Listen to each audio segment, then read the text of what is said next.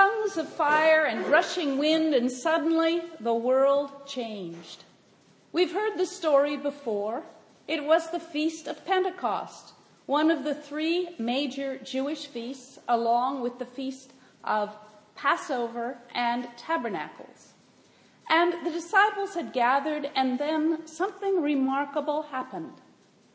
All the elements of nature, air, fire, water, and earth took part and did so dramatically. There was air rushing in, and then tongues of flame appeared above each of them.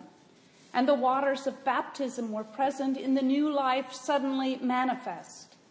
Lastly, the people themselves, made of clay and the dust of the earth, were infused with the Spirit of God. And the Word of God was there in the gospel word, but there was a new and different ability to understand it was suddenly clear that there was a mother tongue given by the Spirit, and that language was one of love. There was communication and response, and the audience was universal. Everyone understood each other, and the old divisions healed, and a new people with a common mission was forged from the different nations that day.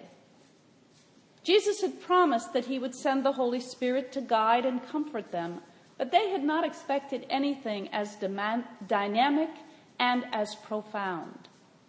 Yet here it was, and the presence was undeniable. The ragtag group of disciples found new purpose, and the church was born. The aspect of God that lives and moves inside, among, and between us had come fully into the Christian community.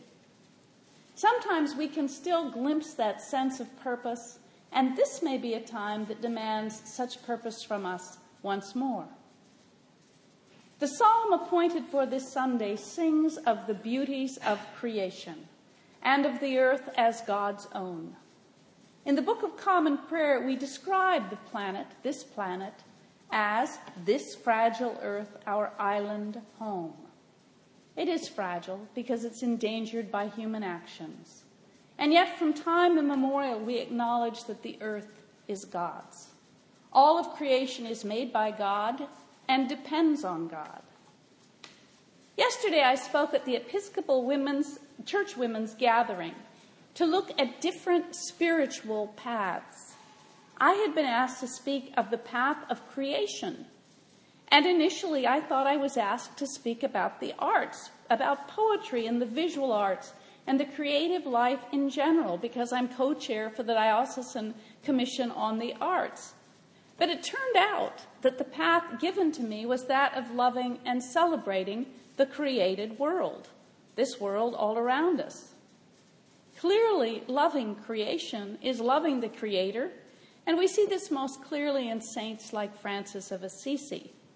And we also see it in those artists who have celebrated the natural world in poetry, such as John Clare and Mary Oliver, and painters like Beatrix Potter and Albert Bierstadt.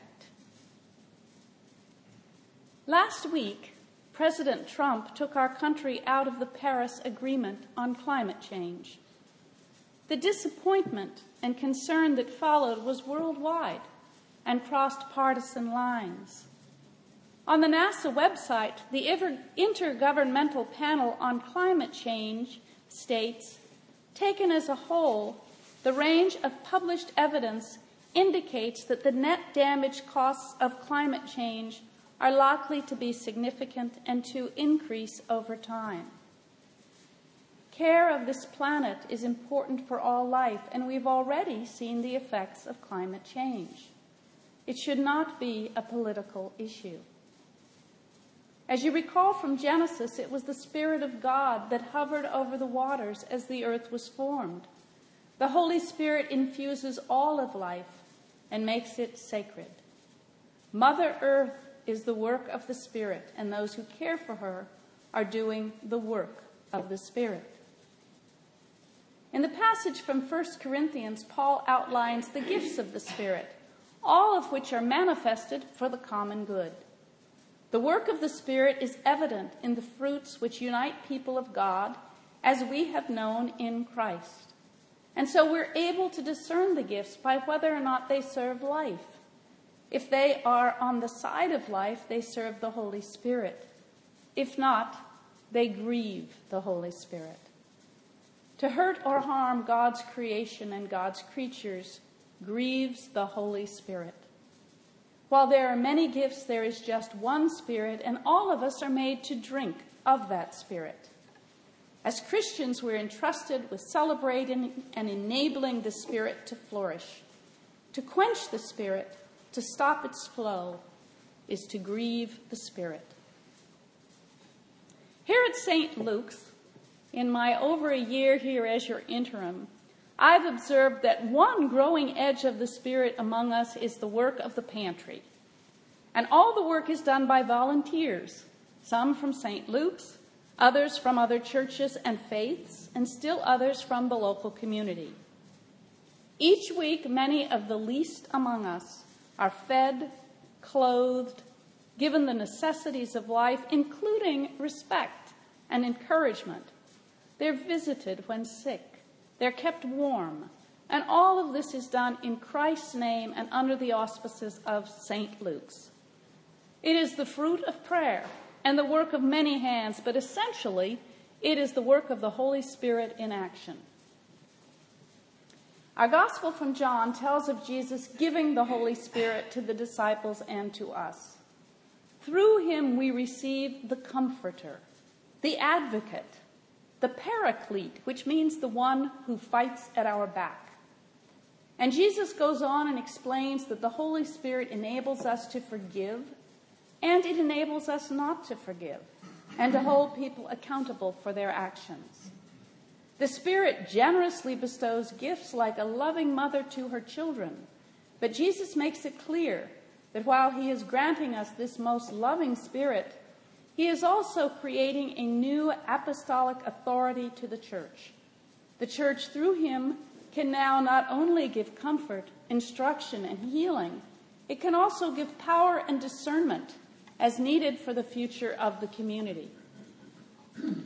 In the third chapter of the Gospel of Mark, Jesus addresses the issue of sin and the Holy Spirit. He says, Truly I tell you, people will be forgiven for their sins and whatever blasphemies they utter. But whoever blasphemes against the Holy Spirit can never have forgiveness, but is guilty of an eternal sin. While this saying has troubled many and confused many others, it's clear that Jesus is speaking of those who would seek to harm the life giving impetus that works for the betterment of all. We've seen the joy and the ebullience that the Spirit brings. We've heard how it empowers and spreads hope and love, breaking down barriers between, between nations and languages and improving lives. As Christians, we invoke that Spirit and seek to live out the guidance it gives. And when a person or group is working against that Spirit, when they work to hurt or harm the earth and God's creatures, they have moved beyond forgiveness until amends are made. But our task is not simply to call out and condemn those who work against the Spirit. Rather, it is to find and encourage the people and groups where the Spirit is growing and to add our strength and energy to those on the side of life, such as those who work for the pantry. We live in a world full of wonders and are blessed by life and by this faith community. And so, on this birthday of the church, that wonderful and sacred mystery, let us celebrate the Spirit among us, but let us be wise as serpents and gentle as doves. It is our task as Christians to speak and work for the Spirit and urge on her life among God's people. May God give us grace to act on her behalf and amplify her voice. Let us pray. O God of unchangeable power and eternal light, look favorably on your whole church, that wonderful and sacred mystery. By the effectual working of your providence, carry out in tranquility the plan of salvation.